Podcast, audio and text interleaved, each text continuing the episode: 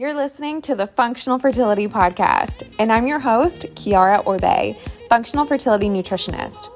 This podcast is dedicated to optimizing your fertility using real, intentional nourishment through nutrition and lifestyle choices. Each week, you'll find practical steps through conversations with health experts in this space or solo episodes from me helping you get closer to creating your family. Everything shared on the podcast is rooted in love and science and is meant to help you cut through fertility myths so you can take control of your fertility journey while having fun doing so. And if anything resonates with you, please feel free to leave a five star review and rating so that we can continue having incredible guests on the show. Thanks for listening and enjoy.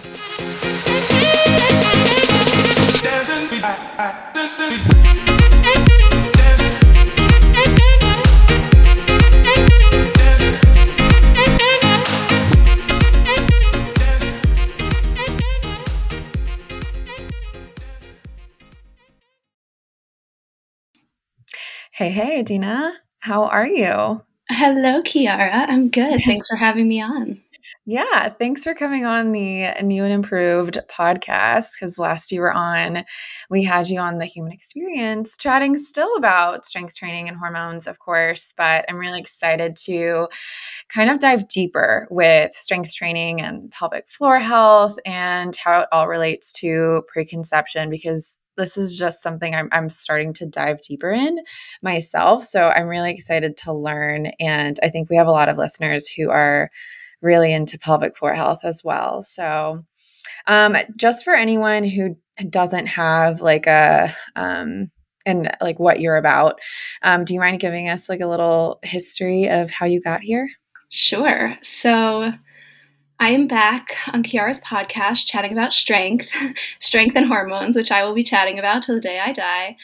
And how did I get here? I was, I mean, I'm sure a lot of you can relate. I was always equated my worth with my size and was always told I needed to be smaller. And I spent seven hours a day, sometimes seven sorry seven days a week sometimes two hours a day i'm like seven hours a day. like, wait, what? Yeah no that oh man. I mean people do it but i would never have gotten to that point. That would be like i'm out. No no no. Um, it's cutting into my sleep time.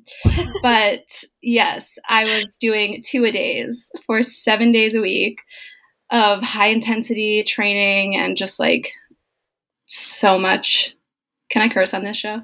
Yeah. dumb shit. Dumb, dumb shit. And looking back on it, I'm just like, my poor hmm. body. Um, but yeah, I was on hormonal birth control. I was struggling with my mental health. I was doing the most, burning myself into the ground. And it's so crazy because looking back on pictures from that time, and actually, this is a funny story. I just went to the cleaners slash tailor that I grew up near um, to drop something off. And the woman who works there has been working there since I was younger. And I was like talking to her son, and she didn't recognize me. And then it clicked like whose kid I was. And she looked at me and just goes, You changed. you look. And she like gestured with her hands, almost like bigger. bigger. And she was like, You look healthier. Oh. And I was like, Thanks for noticing. That's hilarious. Yeah, but like she fitted me for clothing when I was like getting married and in college and just looking back on that time, it's so crazy like what we were chasing when it just didn't feel good to be that size and it was just never something my body was supposed to be. Um, but it is, you know, it's been a journey and through it all, I went to graduate school for art therapy. I spent a lot of time in inpatient substance abuse, psychiatric facilities, that type of thing um, working on the mental health side of things. And at the time, I found powerlifting and it started to just click for me. I was like, wait a minute, I'm getting stronger, I'm building muscle, and my mental health is getting better. And so, really being able to connect those dots of like the things we do with our body impacts everything else about us. And then I went to school for holistic nutrition and just kind of kept going down that route because I was like, oh, the movement thing is connected to the mental health thing and it's connected to the food thing and like wait a minute our whole body's connected. Um, so yeah now i'm here and now i help women gain energy and get strong with minimum effective dose strength training so that no matter where they are on their healing journey, no matter what season of life they are in, fitness is approachable and building muscle is approachable and improving our metabolism through muscle is approachable and we can recover from it kind of like no matter where we are in our stress overload journey. Mm-hmm. Yeah, I've uh, kind of been sharing like my strength training journey as you saw on Instagram. And I have a very similar background to yours, like two a days, or it wasn't good enough, and um, just really overworking myself in the gym and forcing myself to go to yoga like one day a week. Like there were no days off. Um, and I just felt horrible. And yeah. I was like, but why? I'm so confused. I'm eating well, or so I thought, and I'm working out more than anyone else I know. Why do I feel like crap? And why does everyone else around me look so good and they don't have to try as hard, et cetera, et cetera? So then um, I know we talked about on the previous episode we did together, like the whole yoga and walking recommendations and just really slowing down um, but almost to the point where it was too slow mm-hmm. for me, too slow. And I got really used to that. And I just felt worse and worse. Yeah. Um, and so now finally, like going into it with a better mentality and more knowledge and more wisdom about the human body and the female body um, with hormones and stuff. And just approaching it so differently so that I can have better results in the gym and not have to work so hard. So it's more yeah. effective. Um, so we're going to dive all into that and how it all relates to, I guess, like prepping for pregnancy for women who want to conceive, because I'm sure you work with women who are in that journey, right? Yeah. It's one of my favorite times to help people get strong. Did you do that yourself? Like, tell us about your um, like I guess preconception phase? Yeah, so I have two babies and they are hilarious and quite wacky. Um, but I have a four year old and an almost two year old. And so obviously my knowledge has evolved quite a bit between those two journeys. And so prior to getting pregnant with Minnie, who's my older my oldest daughter, um, I actually suffered a very early miscarriage that I didn't talk much about because it felt so shameful and nobody had ever told me that they had a miscarriage and I felt like oh no my body's broken like this is the thing I was designed to do and it doesn't do it. I mean knowing everything I know now like I had gotten off the pill after like 6 years on the pill a few weeks before trying to get pregnant, you know? so it's like and and you go into your OBGYN and they say, oh, yeah, just get off the pill and start trying. And then when you have a miscarriage, they say, oh, it's a chemical miscarriage. You know, we don't really know why these happen. There's nothing to do about it. It's just start trying again. And so, so much misinformation there, and just like no effort to teach me how my body works and how to better my chances of actually conceiving. Um, so that was super frustrating, and you know how it be. But I love to share that story because I like other women to hear that if you are coming off the pill, there's so much you can do to support your body and you're not broken if you have a miscarriage. And here is information and here are things that you can do to better support your body for better chances of conception, which I know you talk to your audience about all the time. Um, but then I did end up getting pregnant with Minnie, and I had a pretty healthy pregnancy At throughout that pregnancy was kind of when I was coming into a lot more of this information and really learning how to better support my body. But I did have a strong powerlifting background at the point at like prior to that. So I was very strong going into it. So I didn't really struggle with the aches and pains of pregnancy that a lot of people talk about. Um, I was very athletic and I was very strong. And so for me, the one thing throughout that pregnancy was I didn't have as much knowledge around my pelvic floor and the full range of motion of my pelvic floor, really understanding that. Like I was still squatting, I think, upwards of 185 when I was like eight months pregnant. Holy cow. Yeah. And it felt good at the time, nothing hurt. But actually laboring Minnie was really challenging. I struggled with back labor. I did not have enough support around that journey. And didn't decide to work with a doula at that time ended up getting an epidural which i like wasn't leaning either way on at the time but my body was extremely sensitive to it. My body fat percentage was pretty low considering my pregnancy. And so it just, my entire body shut down. I was so numb, couldn't feel anything, and hadn't really learned how to push. So couldn't feel the natural signals my body was sending me, didn't really know how to relax my pelvic floor, but was very strong. So I ended up delivering her naturally. I was pushing for almost three hours and the doctor wanted me in a c-section and my nurse who actually was a bodybuilder she was like this girl is not going for a c-section like she's been pushing for two and a half hours and she's still fine. Like she is going to push this baby out. And i was like yes i am. I am not going for a c-section.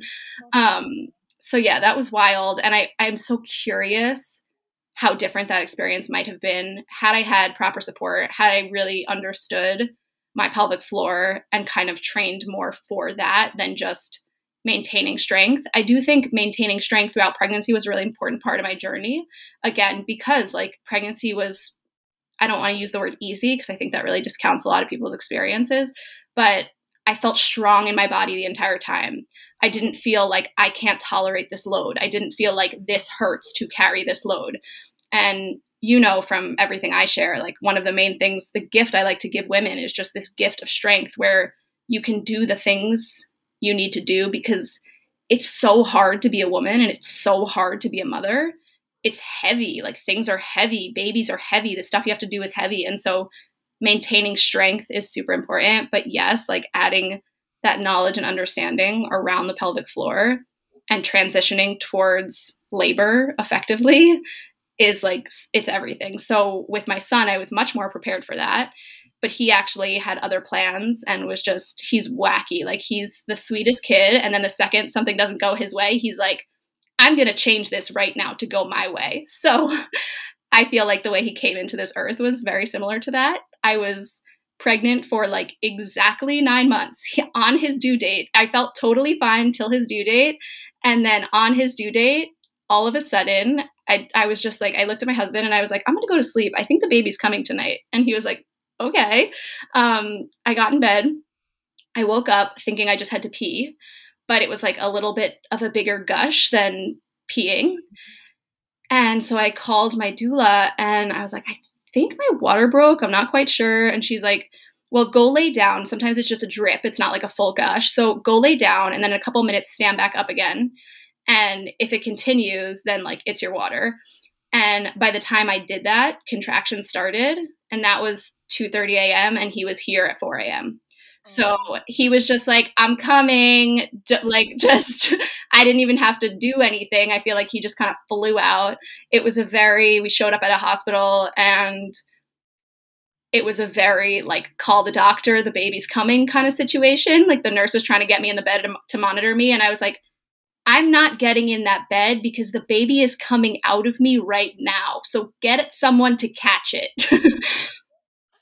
oh my God, that is wild. Yeah. Do you think that maybe your preparation beforehand had anything to do with that? Or is just like, it's so interesting. There's some research coming out now about like precipitous labor, and we're trying to figure out those like speedy deliveries which if you are if your kid is a daniel tiger fan um, we were just singing that song the entire time because it was such a speedy delivery.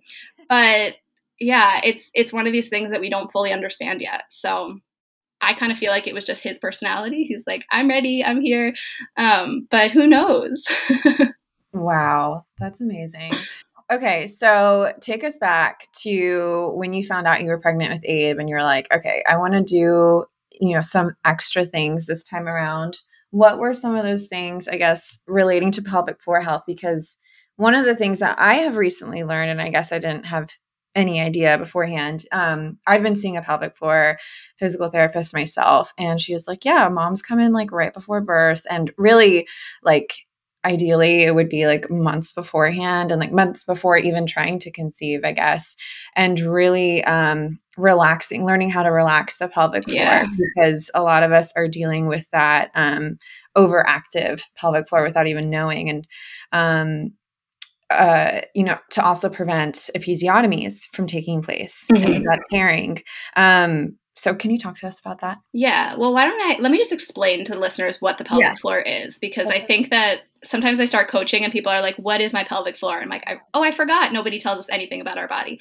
So, our pelvic floor is kind of like a group of muscles that sit inside our pelvis. It's almost like a hammock and it runs the entire length of the pelvic. So we have the pelvis. So we have like a front of our pelvic floor, we have a middle of our pelvic floor, and we have a back of our pelvic floor.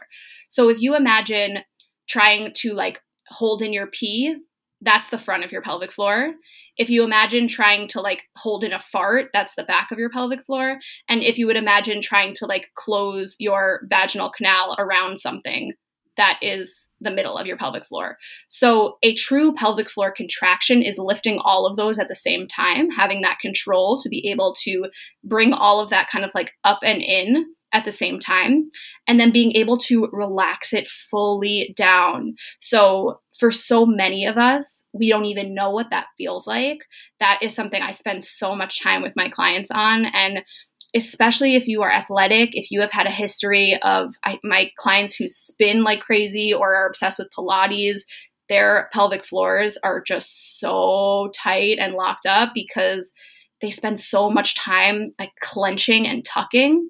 I think Pilates can be a really useful tool, but I think so many Pilates instructors just over cue clench and tuck, clench and tuck, and like that excessive tucking of the pelvis we end up with these just tight booty holes for lack of better explanation um, so you know it's just one of these things i really want to bring awareness to because we talk to clients all the time about digestion impacting things like constipation hemorrhoids but we need to talk about what role the pelvic floor is playing there as well because you may be eating all the right things and doing all the digestion practices and getting yourself into a really good state to digest your food. But if you're just like holding on to your booty hole all day, like you are not going to be able to go to the bathroom well. It's just like that could be the piece, the missing link, you know?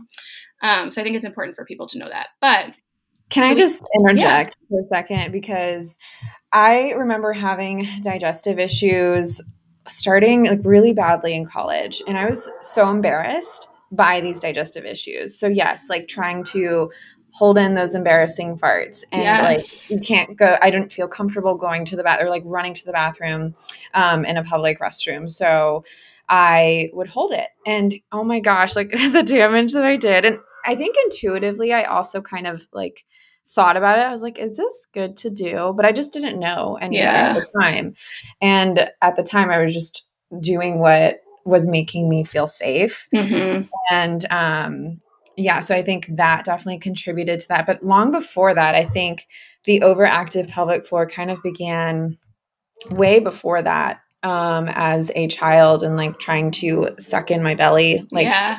You know, my mom, you know, unfortunately, she was um, big into diet culture too, like many women have, and no fault to her at all. But she was just like, I remember complaining about my belly when I was a little girl.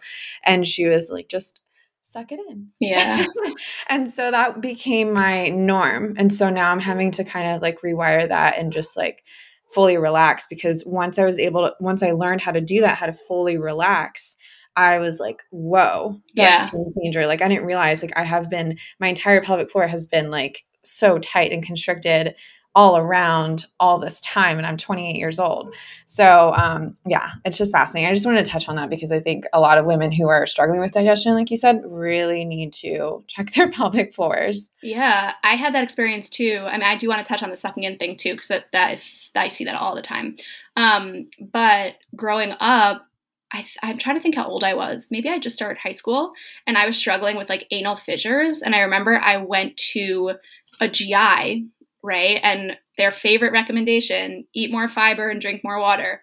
So I ate fiber one out of a plastic bag every day and like put Benefiber in a plastic water bottle and just like walked around with that as my care kit. And obviously it didn't help, but I never thought at the time, like, oh, I'm athletic.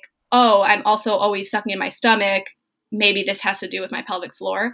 And some of the pelvic floor stuff that I needed to rehab after Abe was born is so related to that story. and that those strategies you know so it's very interesting um, oftentimes when we have these women who deal with things like really tight pelvic floors or constipation or hemorrhoids or even prolapse you know after they birth babies and kind of taking a look at like what were some of these strategies we used when we were younger. So it's really interesting but yeah the sucking in thing so i just want to connect this for the listeners also. Basically our pelvic floor is that hammock that kind of sits inside our pelvis right? And we need to think about our whole body as a unit. This goes for our digestive function, hormone health, immune function, the whole thing, but also our physical presence. So when we think about our body and we think about the way we're stacked as a skeleton, we have our head that sits on our spine, and inside of our head is our throat. And that's kind of like the first diaphragm of the body. And then under the throat, we have our breathing diaphragm, right? And then under our breathing diaphragm, we have our pelvic diaphragm. So our pelvic floor can be related to as our pelvic diaphragm. And then all the way down to the floor, we have our arches, which are the base of our feet. And so when we think about all four of these diaphragms pulsing together and kind of working as a pattern together, it's really helpful to understand why something like sucking in could have such an impact on the pelvic floor. The natural function of our body, the way this is supposed to go, is we are supposed to take an inhale, and our inhales are supposed to relax our diaphragm down and our inhales are supposed to relax our pelvic floor down. And then our exhales are supposed to bring our diaphragm up and are supposed to bring our pelvic floor up. And that's kind of what protects that whole system. Our whole core system is supposed to work as a unit like that. So, with women who have been spending all this time sucking in their stomach, they're putting a giant cinch right in the middle of that canister. So, if you think about like a toothpaste tube, right? if you were to just squeeze right in the middle of that toothpaste tube, the toothpaste is going to go flying out the top or out the bottom, however you're holding it, right? So if you think about your body in that way, if you put that giant cinch in your toothpaste tube, the pressure is going somewhere. So then you're going to do something to keep it in, right? If it's clenching the pelvic floor, if it's holding down the ribs, like whatever we're doing to kind of fix that pressure, what we need to do is kind of release that squeeze in the toothpaste tube and just gently apply pressure evenly throughout the system, right? We take these inhales, these exhales. When we brace the core, that's a very different thing than sucking in our stomach, which I think a lot of people are missing the mark on. Um, but to take it back to your original question, like how would you prep? Breathing and alignment are the first two things that I start with everyone on. You know, first, I want to hear their story, I want to learn about their movement strategies, but teaching actual connection breath, like true diaphragmatic breathing. And this isn't belly breathing. I think a lot of people think, like, oh, I just breathe into my belly, I'm doing it right. What we need to really do is teach people how to use their diaphragm to let those ribs out to the sides, to let those diaphragms relax down, to let that pelvic floor relax down, and to let that whole system come back up together when we exhale. It's like, it's crazy. It's so crazy how mismanaged our breathing is and how big of an impact it has on our overall health, you know? Oh yeah, and I think I'm still learning like how to properly breathe. After I remember a few years ago, I like put my hand like when I started learning about belly breathing, I put my hand on my my chest and I was like, "Oh my gosh, I'm not breathing and my belly either like it's just it's it's so shallow and i think a lot of us don't know how to properly breathe yeah so going back to what you were saying belly breathing versus diaphragmatic breathing like can you like paint a picture for us? Yes. Kind of? so when people are taught to do diaphragmatic breathing so many people are taught to do belly breathing right? They you'll get the cue of like okay put a hand on your chest put a hand on your belly and if your chest came up towards your face and your belly didn't move, then you did it wrong, right? We want to make sure that we're, our belly is coming out with that breath. But the issue with that is if we think back to that pressure management system, take someone who has a history of diastasis, right? So diastasis is 100% normal in late stage pregnancy. Our abs will spread a little bit in order to make room for the baby. But the question is do we recover from that? Can we regain function? It's not necessarily about can we close the gap. I think that's really outdated. It's can we create tension in our abs? Can we regain function? Can we ditch whatever symptoms are associated with that? Um, but that's a whole nother rabbit hole. But if we are to tell that person, okay, now take a deep inhale down and breathe into your belly, if their whole belly expands out forward, that is so much pressure onto a tissue that we're trying to regain connection to, that we're trying to regain integrity to, you know? So what we really need to be have and also it doesn't necessarily mean that their diaphragm is moving just because their belly's moving. So what we really need to happen, which is one of the things that I just like drill in so hard with my athletes because I work in group settings, so I I don't really like sit with each individual and see their exact breathing pattern. But what I see come up the most frequently with women, our demographic, our age bracket generally, is these really tight, sticky ribs, right? We've all been kind of like sucking in our stomachs and holding on tight to our rib cages. And so I think that one of the biggest pieces to getting that diaphragmatic breathing going is getting people to be able to move their ribs. So what I cue people generally, as opposed to like put a hand on your chest, put a hand on your belly, and breathe in, is actually take your hands and put them around your rib cage. Like put your pointer on the front of your rib cage and your thumb on the back of your rib cage, right at the bottom, and take an inhale in. And if we feel your ribs move out to the side and into the front and into the back, so really like a 360 degree expansion at the ribs, almost like you're opening an umbrella, right? Think about your ribs as like we're trying to open this umbrella to let that diaphragm come down that's when we start to become successful with getting that diaphragm to move and getting that pelvic floor to respond with it. Mm. That's going to take some practice. Yep. And what are the benefits of this um, more than just like being able to relax the pelvic floor? Yeah. So, again, it's how our entire system works. So, we know the benefits on the hormone and digestive and metabolism side of things where we're actually when we move the diaphragm, that is when we are getting into that parasympathetic state. So we can talk about the benefits of breathing all day long for getting into a parasympathetic state, but it really comes down to proper breathing, right? When the diaphragm moves, we stimulate that vagus nerve and we get into that parasympathetic state. When we're just kind of like inhaling into the belly, our body could still be reading that as shallow breathing. If we're not moving the diaphragm with that breath and we're just expanding the belly, it may not really be changing that picture. Um, but outside of those nervous system benefits, this is how our core works properly. So, our pelvic floor, we can't really view it in isolation. It's a part of our core system. So, the main reason that pregnant women struggle with pelvic floor issues so much yes, you know, when we birth a baby out of our vagina, we're going right through the pelvic floor and we could have various different compensations from that. But even women who undergo C section, they also struggle with pelvic floor issues. So, what's going on here?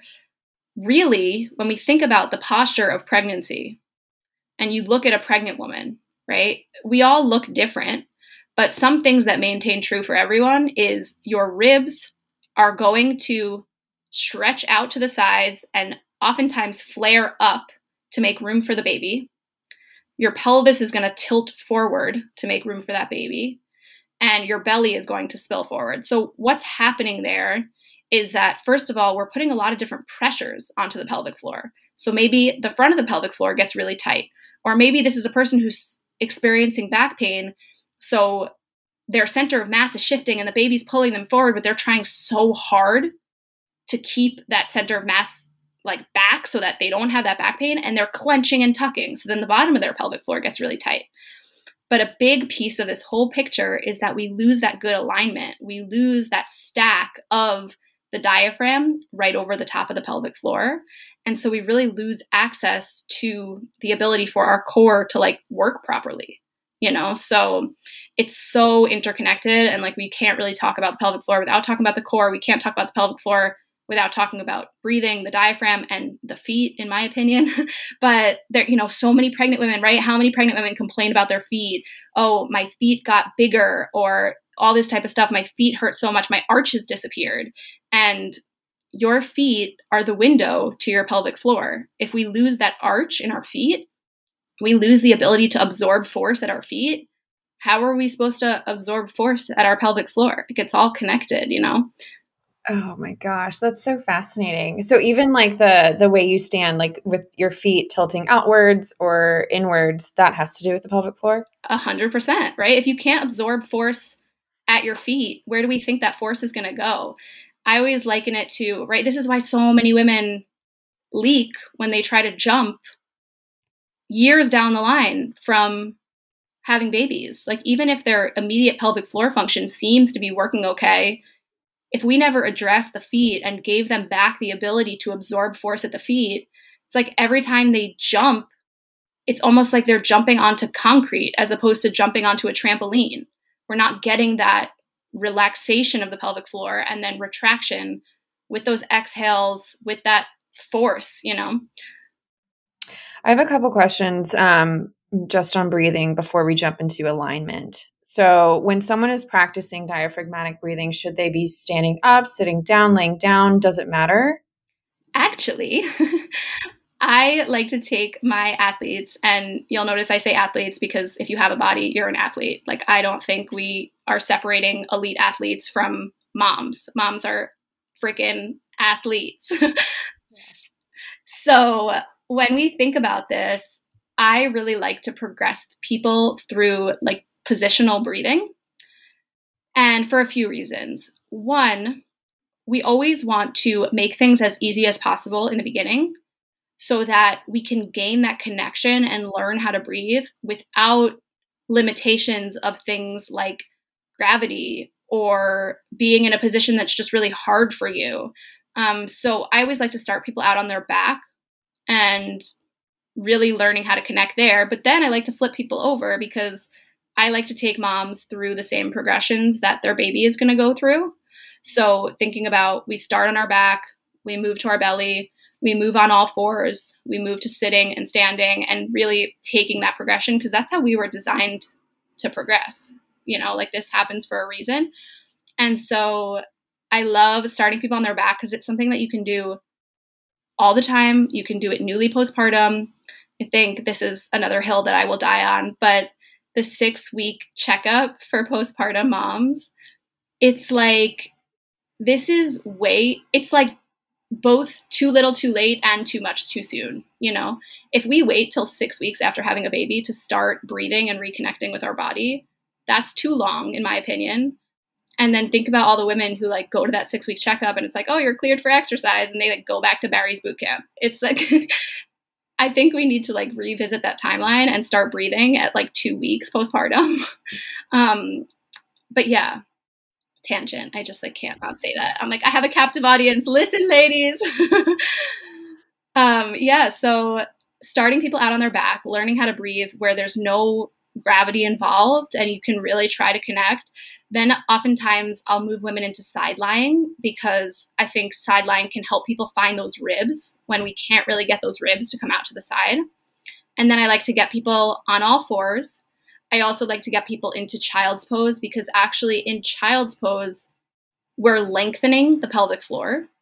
So a lot of my women who have trouble like moving their back with their breath, so getting their ribs to move in the back, a lot of my women who have trouble getting their pelvic floor to relax, sometimes just putting them in that position where the pelvic floor is lengthened. Like I've heard yoga instructors refer to child's pose as wind relief pose, right? Because so many people fart in child's pose. But it's because your pelvic floor is lengthened. So for some people who are holding on so tight, sometimes that's the first time they can like feel that relaxation. Oh my God, I'm laughing because I remember this memory from college where I was like talking to one of my roommates. I was like, I feel like I have to fart, but I like physically can't. I, I can't. Like, I, I need to fart, but I can't. She was like, just get into child's pose and boom. Yeah. it. So it definitely does work. Um, That's why. I also love getting into Cobra as well. Um, I feel like that helps lengthen my pelvic floor too and just like being in that upward position. But, um, okay, sorry to interject. What were you saying? Uh, no, I don't remember. Oh, yeah. So positional breathing. Yeah. So standing is a total progression, right? So many of us think to start in standing, but standing, your pelvic floor is active, it's working once you're standing. It's trying to keep everything in. So when we can start out in positions that don't have that as a factor, it can just be more helpful to connect. But again, everyone's going to be different. Like some people are going to have a really hard time connecting on their back. Some people are going to have a really hard time connecting in child's pose. So I like to progress people through it and give people variability and strategies and just like play with this and see where you can get that to click. And also, I always want to say about breathing, don't get discouraged. Like breathing, relearning, retraining breathing patterns can take a year at least, you know? So if you're like, oh, I've been doing this for three weeks and I just can't get my ribs to move, the end, this can take a really, really long time. Wow. That's a really good thing to note. Um, I'm curious about prepping for like movement do you focus on breathing alone first and then jumping into movement or is there a way to do it like simultaneously if someone is ready to start training yeah so it depends where we're at for most people i will start them with just positional breathing that's like the first few weeks of my programs all have before our movement prep we are doing breathing prep and because of that, because of how hard it is to relearn these patterns, I think we really benefit from just spending some dedicated time just focusing on the breath without thinking about other things. Usually around like week five, week six of some of my programs, I'll start to utilize movement prep and just incorporate breathing strategies in there. Um, and that's kind of like a progression again, because now we have these dynamic components. Now we're doing other things and trying to figure out how the breath works with that. So, if you're a person who has a fitness background and you've been dismissing breathing and you're like, oh, that's silly, okay, like, sure, she's talking about breathing, but like, I don't need that. You need it. yeah, no, I needed to hear that. Um, so I've also been learning about from you like proper breathing during movement because it looks really different. I feel like it's something that you actually have to pause and think about, like when you're going down into a squat. Can you explain that? Yeah, for sure. So, this is a thing that happens in the fitness industry a lot too. So, as you guys may remember from the beginning of this episode, I got started in the powerlifting world. And so, what you hear from all of your powerlifting coaches is first of all, put on this giant belt. So, put a cinch right into the middle of your abdominal canister. So, like we talked about, squeezing that toothpaste tube. Put on this giant belt and then take a deep breath, pushing against your belt and bear down. Some some coaches will even say like bear down like you're trying to poop. Hold your breath and squat. Right? And I was pushing super heavy loads and doing that for years. It is like crazy to think about what kind of impact that can have, what kind of poor pressure management that is. And again, if you are a person who your goal is to be competitive at powerlifting, then yes, there might be slightly more effective strategies that we can use, but it might make sense for you to wear a belt and to do those things. If you are a person who just wants to get strong to be strong for your life, and your main goal is like to not pee yourself when you're hanging out with your kids, then like we might not need to use those strategies and we can still get you really strong without them. You know, it's it's always going to be about what are the needs of your life. I never want to say this thing is horrible for your pelvic floor, let's not do that or that thing is stupid, we're never going to do that. It's always about what strategies can we employ for you that are going to make you good at the things you need to and want to do. So there's always kind of like weighing a lot of things when it comes to that. But for me, I got started doing that. And then I was having babies and was like, hmm, this doesn't feel right. Like knowing what I know about breathing now, it's so crazy. I would never have done that. But what we what's happening when we do that is yeah, we're being really effective at protecting our spine, at lifting really heavy load, but we're putting a lot of pressure down on the pelvic floor or a lot of pressure forward onto the abs again, pressure goes to the weakest link. So if you're a person who struggles with a history of diastasis, we'll probably see that pressure come forward. If you're a person who struggles with something like prolapse, we'll probably see that pressure come down.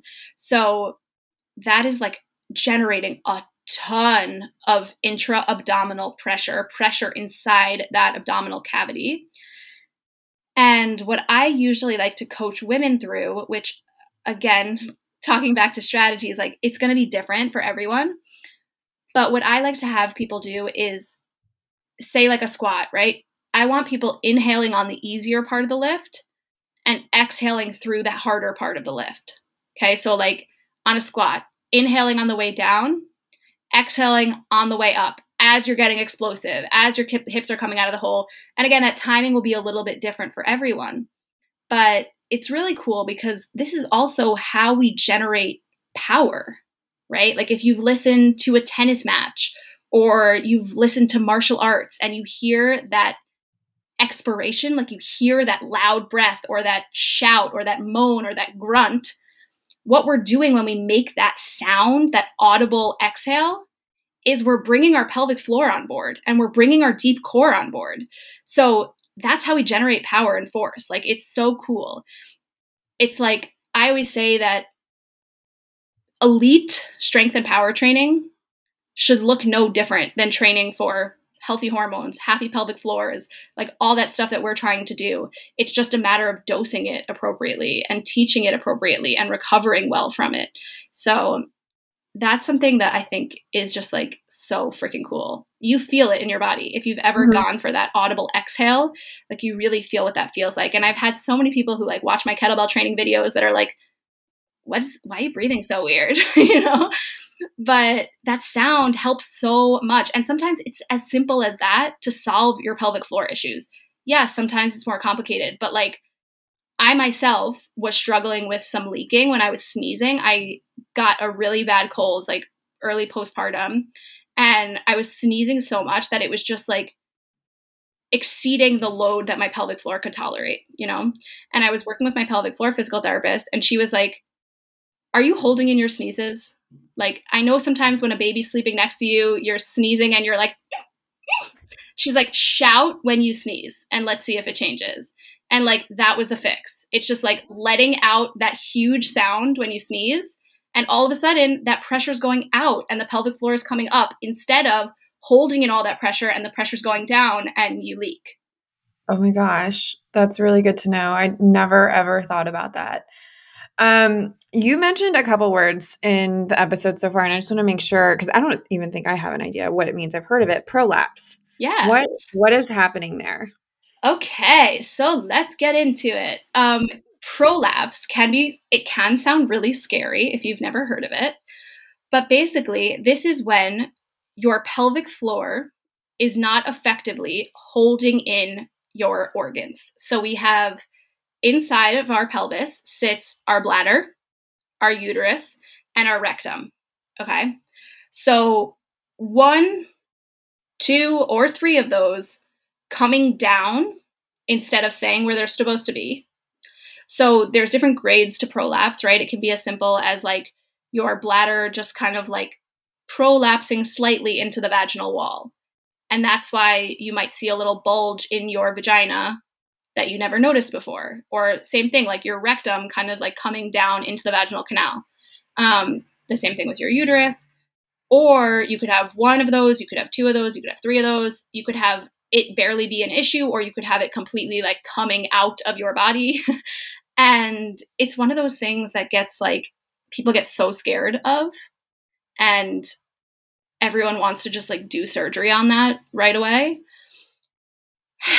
and this is like, you know, I get really worked up about this because if the reason that that was prolapsing in the first place is because we were poorly managing our pressure, if you just go ahead and stitch it back up and then I take my first inhale down, like it's gonna prolapse again. It's one of the highest rates of failed surgery in the country. For good reason, because like obviously we're not addressing the root cause of the issue and we're just like stitching it back up. So, yeah, that can be really frustrating. But here's the thing I think people get so scared of prolapse and they think, this isn't what my body ever looked like and now this thing is happening i need to fix it when i think our approach needs to be my body might my organs might sit a little differently after i've had a baby. And by the way the rate of prolapse for people who have never had a baby is way higher than you think. But we may think like oh and it doesn't matter vaginal c-section forceps like babies people get prolapse. I think the approach needs to be like, can we utilize these strategies to regain function? It doesn't really matter where the organs sit if you're not symptomatic. So, if we can get you not leaking, if we can get you to not have pain with sex, if we can get you not constipated, or, you know, all kinds of stuff, it doesn't really matter. We don't need to like surgically fix that. It doesn't matter. Kind of reminds me of like the body knows exactly what it needs to do, just given the right environment, given the right tools. Same with like healing digestive issues and hormone imbalances. So I'm kind of like getting that same idea when it comes to healing prolapse. Yeah, absolutely. And you also mentioned diastasis. So is it diastasis or diastasis? Diastasis. Yeah. People pronounce okay. it differently. Yeah. Okay. What is that? Okay. So we have like if you think about our six muscle, our six pack muscles, right? And that middle line that separates the two columns, that's called your linea alba, and it's connective tissue, and it spreads to make room for that baby some people, you know, like in cases of obesity or other athletic issues, we might see that spreading with no relation to pregnancy or childbirth. But that tissue can spread to make room for the baby. And 100% of women, like at their due date, will have that separation. It's totally normal. The question is, will that will we regain function and integrity at that tissue afterward?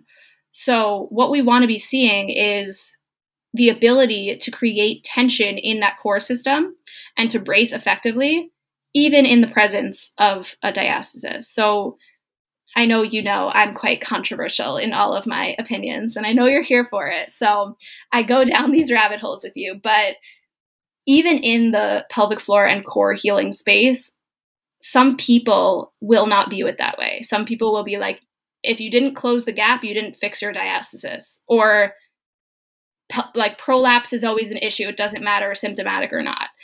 Like these are things that I think we're getting more people to have my shared perspective on this now, where as long as the integrity is there, the gap doesn't necessarily matter. Like, yeah, we don't want a 10 finger width gap where like all your organs are spilling out. But again, if you can create pressure there and there's tension and there's integrity in that tissue. And like we know, integrity in the tissue has a lot to do with your state of metabolism. Where's the inflammation at? What's your collagen production like? Like it's not just about here are some pelvic floor rehab exercises you can do, but certainly building muscle and creating effective strategies for actually getting your core to brace, like that's going to go a really long way. Okay. So other than having a baby, um, I've had a friend who had diastasis. Oops. And um, it was because she was really overexerting herself in the gym. Like, yeah. And can we talk about like core exercises? Mm-hmm. Because there's a lot of like coning that yes. happens. Yes. So again, it all goes back to this pressure management system. So for some of us who were athletes and we were just like clenching all the time, we might get things like hemorrhoids or anal fissures or issues at the pelvic floor. And for some of us who are mis- mismanaging our pressure, it might present as diastasis. So, like we talked about early on with that breathing and how we want that diaphragm to sit over top of that pelvic floor that gives us the ability to like activate our core properly and our core's function is to protect our spine to help us manage that pressure. So those of us who are in the gym and who are not maintaining that proper alignment who are not utilizing that breathing effectively who are not using those core strategies well think about where that pressure is going. Like okay picture people in crossfit because this is where we see a lot of diastasis. Picture someone in, in CrossFit and they're going for pull ups and they're doing kipping pull ups. So they're just going for those butterfly pull ups over and over and over again. And their ribs are flared out to the front, their pelvis is behind them, their belly is like spilling forward. But we see a visual six pack, so we're like, oh, they're jacked, they're doing this right. I actually like to set up, I mean, especially my postpartum athletes, but when I teach a pull up, I want your hips in front of your chest. I want those ribs down. I want almost like this hollow hold position where it's basically just a moving plank. like push ups, pull ups, all of these lifts should be moving planks. We need that connection between our ribs and our pelvis. We need that entire core system on board to maintain that like stacked position, to maintain that alignment, and to be able to get that good connection breath going. Okay.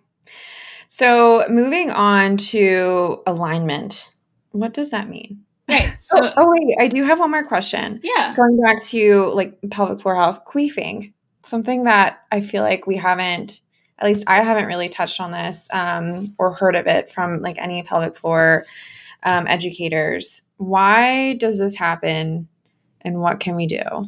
Again, it's one of these things where it's like, where's the pressure going and what is the tension like at that region?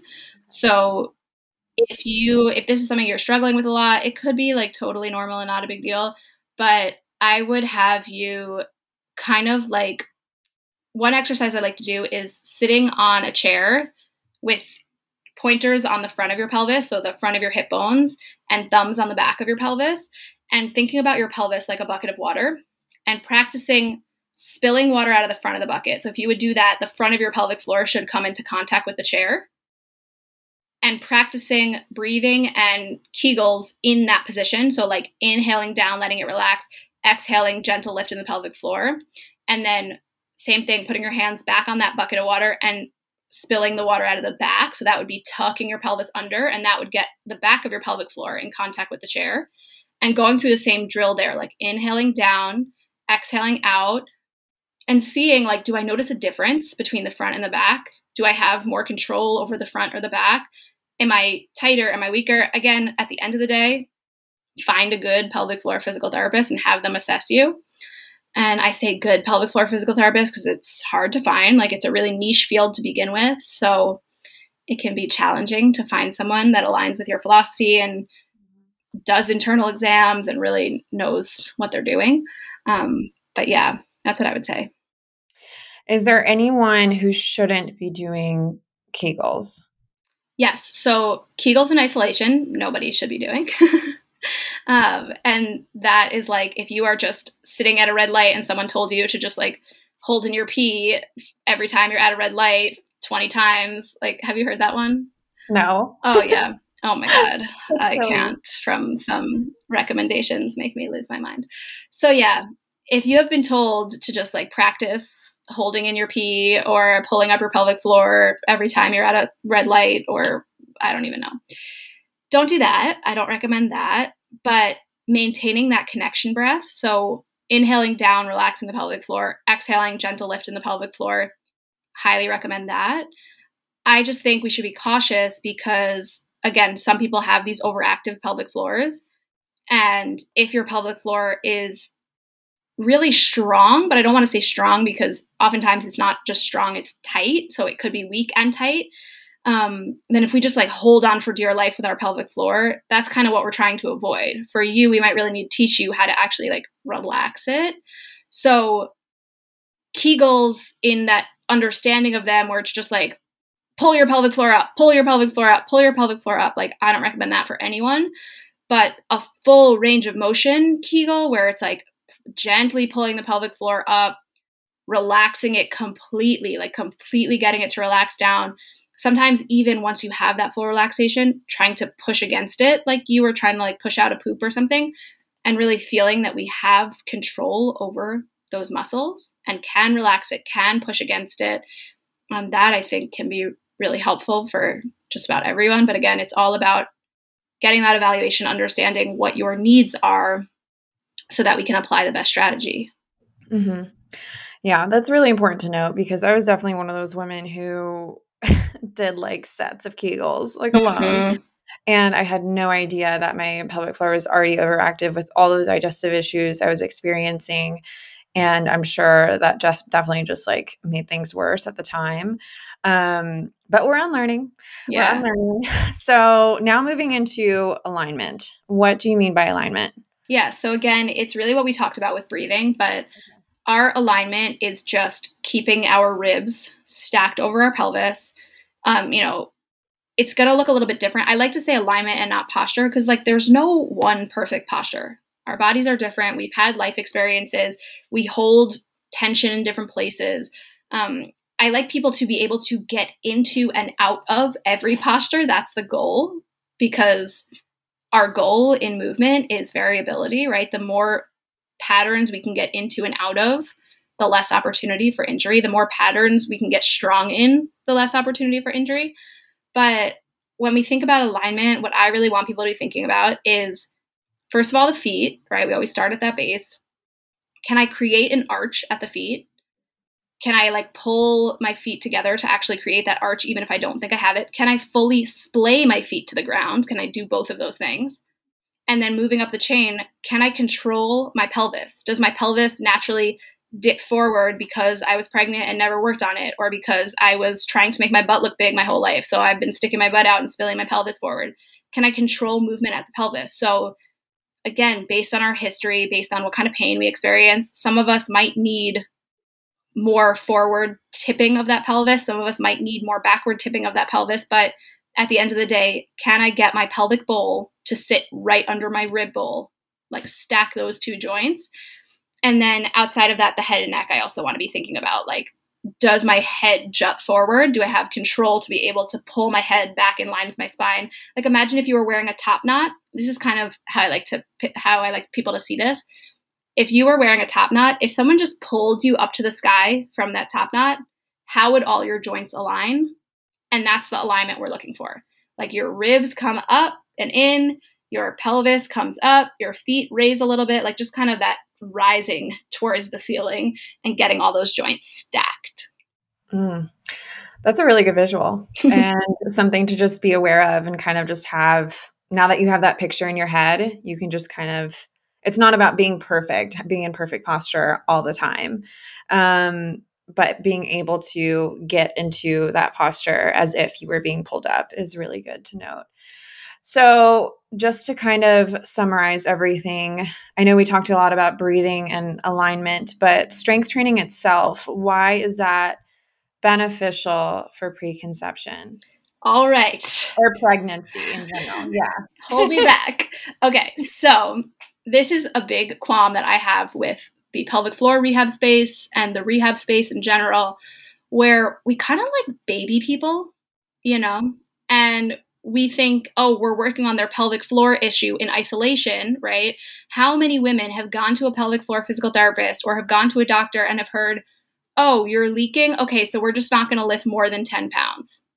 And it's like, honey, my toddler weighs 30 pounds. Like, what? What are we doing here? You think this is going to work? So, for me, that's a big issue because if we can't manage our pressure when we're lifting 10 pounds, certainly we're going to leak and we're not going to be able to manage our pressure when we pick up our kid. So, my goal is to get the women I work with as strong as we possibly can so that they're better at managing their pressure when they do their tasks of life because their tasks of life will now be easy. If your kid weighs 30 pounds, if your dog weighs 50 pounds, you need to be stronger than that so that we have the best outcomes when you need to do the things that your life demands. How are we going to help people if we tell them they can't lift more than 10 pounds? If we tell them they can't squat? Oh, you have prolapse, you can't squat. Okay, what happens when I need to get down to the toilet? What happens when my kid drops his pacifier? Like, it's just how are we helping people if we are telling them to be weaker? just like makes no sense to me.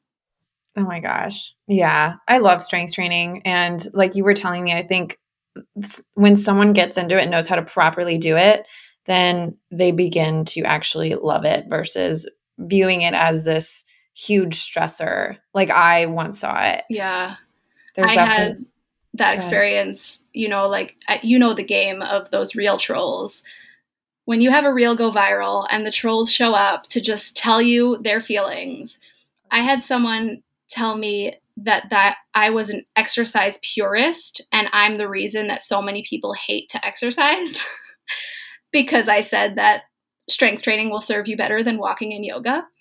And the funny thing to me about that is that like I am trying to teach women here is the easiest way for you to get strong, and here is how you can fall in love with feeling strong and powerful so that your whole life is easier to live. And so you can unlearn all of that bullshit from the fitness industry where you had to like run yourself into the ground. I feel like the fitness industry is the reason people hate to exercise. you know, it's like so many of us, especially when we come into this preconception, postpartum season, and we're exhausted. And our only memory of strength training or of fitness is being exhausted and laid out on the floor and pushing intensity and working so freaking hard. We can't imagine returning to that. We're you know, we're in our first trimester and we're so exhausted and we can't imagine getting off the couch. And we're like, I know movement is good for my baby. And we start doing all this guilt tripping, but I, I used to be so in shape and I worked so hard in the gym. I can't do that. Or we're postpartum and we're barely sleeping and we're so tired and we're thinking like, oh, I want to get my body back because everyone tells us we need to do that. But the last memory I have of working out was working so hard and doing that CrossFit class and pushing all that intensity. And that disconnect can kind of shut us down. And then we don't work out for three years and we feel so sorry for ourselves. And it's that whole cycle that fitness industry makes you go through when if we can lower the barrier to entry and make strength training this approachable thing that you can do in any season of life with like i said using the minimum effective dose that's why i do that. Like yeah sure we can build muscle doing 8 to 12 reps but you know what? We can also build muscle doing 1 to 2 reps. And that's easier and it fits into your schedule as a mom or as a pregnant woman way better. So why don't we do that instead? And then, you know what? After you do those two reps, you can rest two minutes and go check on the thing that's on the stove and go send that email and then come back and do another set. And then you're good to go. You know, it's like how much easier and more approachable is that? Like, doesn't that feel like it can fit in no matter anyone yeah like what your schedule is what your stress mm-hmm. level is no matter where you are on your healing journey it's like we can get stronger and feel better but like do way less and not stress our bodies out. So like sign me up for that you know? Yeah that's all you're trying to do is just teaching women that you don't have to struggle with those aches and pains d- during or after pregnancy and that is something that I would definitely want to learn more about. So yeah. thank you. So if someone is in their preconception journey or wanting to conceive, you know, I think when I say preconception, a lot of people think like, oh, I need to have a baby in just like a few months. But really, I think like I'm in my preconception journey and I have no idea when I'm going to have a kid. But that could be like a year long, that can be two years long. I think the sooner the better we start preparing for these things so that we can have, I don't want to say, like you said, like an easy pregnancy, but maybe where we struggle a little bit less mm-hmm. with those normalized things. Um, what would be your number one tip? I mean, my number one tip is get strong, but I would break that into pieces of like find strength in a way that it is easy and approachable and fits into your schedule. Because if you are a person who's getting strong, but you're in the gym five to seven days a week, like is that really going to work as life progresses, as things get harder? I feel like not. Um, so find strength in a way that it's one to three days a week where you feel like this is a thing that I can fall in love with, that I can maintain, that I can do for the rest of my life. And really working on alignment and breathing at the outset. Like if you can really connect to your pelvic floor, learn what that is, learn how to relax it fully, learn how to bring it on board, learn how to bring that core pelvic floor on board with those exhales, really getting down into that diaphragmatic breathing, that will go a very, very long way for you. Okay. But yeah, number um, one is get strong. Be strong. Don't be weak because it'll hurt a lot more to be pregnant if you're weak. yes. Get strong, ladies. And if someone wants to get strong with you, how would they work with you? So I run a couple of programs. I run a self-paced program called Strength Training for Happy Hormones, and it's everything we talked about here. I teach breathing. I basically it's self-paced, but every exercise has full coaching videos from me. So every video is like 2 to 3 minutes of me actually like coaching you through the lift so you never feel like you're on your own. We learn breathing, we learn alignment, we learn our basic movement patterns. It's a kettlebell program, so I teach kettlebell skills because I love barbells, but I feel like we can do so much with the kettlebell and it's so much easier and more approachable, which, as you've seen, is kind of like really how I want this to be for women. So that's the self paced version of the program. And every few months, I run a live coaching version of the program. So once a week, we have a live workout with me, and it's just a really fun community. It's all these incredible women who are loving on their bodies and want to get strong in this fun and approachable way. And I do run like a strength and nutrition program as well, but I'm not sure when I'm opening the doors for that yet. So those are kind of like my two my mainstays is strength training for happy hormones and strength training for happy hormones plus coaching. And if you when are you releasing this episode? Do you know yet? Um, it'll be like the last week of August. Okay. So yeah, strength training for happy hormones plus coaching will probably be opening in like a month or so after that. And at towards the end of this year, I am releasing a postpartum specific version of the program. So not to say that you need to wait for that. Like if you are postpartum, STHH is still a perfect fit for you, but I'm going to dive deeper in the modules of just like specific progressions for postpartum. So I have tons of postpartum and prenatal women in my programs now, uh, but I am just going to like refine that a little more. So that's awesome. I definitely have some women who would be interested in that postpartum um, coaching. So we will definitely link all of those in the show notes. But Adina, I want to thank you for coming on the Functional Fertility Podcast. I had so much fun chatting with you as always, breaking all the myths and teaching all the women how to get strong. But um, yeah, thank you. Thanks for having me on. Always a blast. Until next time, guys.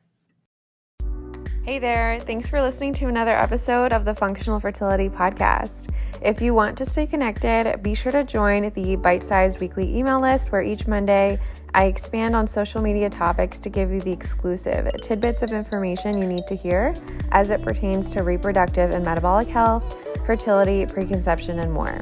And if you're ready to dive deeper, be sure to check out my website, kiaramariewellness.com, to discover different ways to work with me, such as one on one work and my online course, Period Restoration, where I teach you the ins and outs of your cycle and how to transform your fertility, whether or not you're trying to have a baby soon. If you feel this podcast episode resonated with you, please feel free to give it a five star review and rating as it helps my podcast so much and it allows us to continue having wonderful guests on the show. Thanks, guys. I'll see you in the next episode.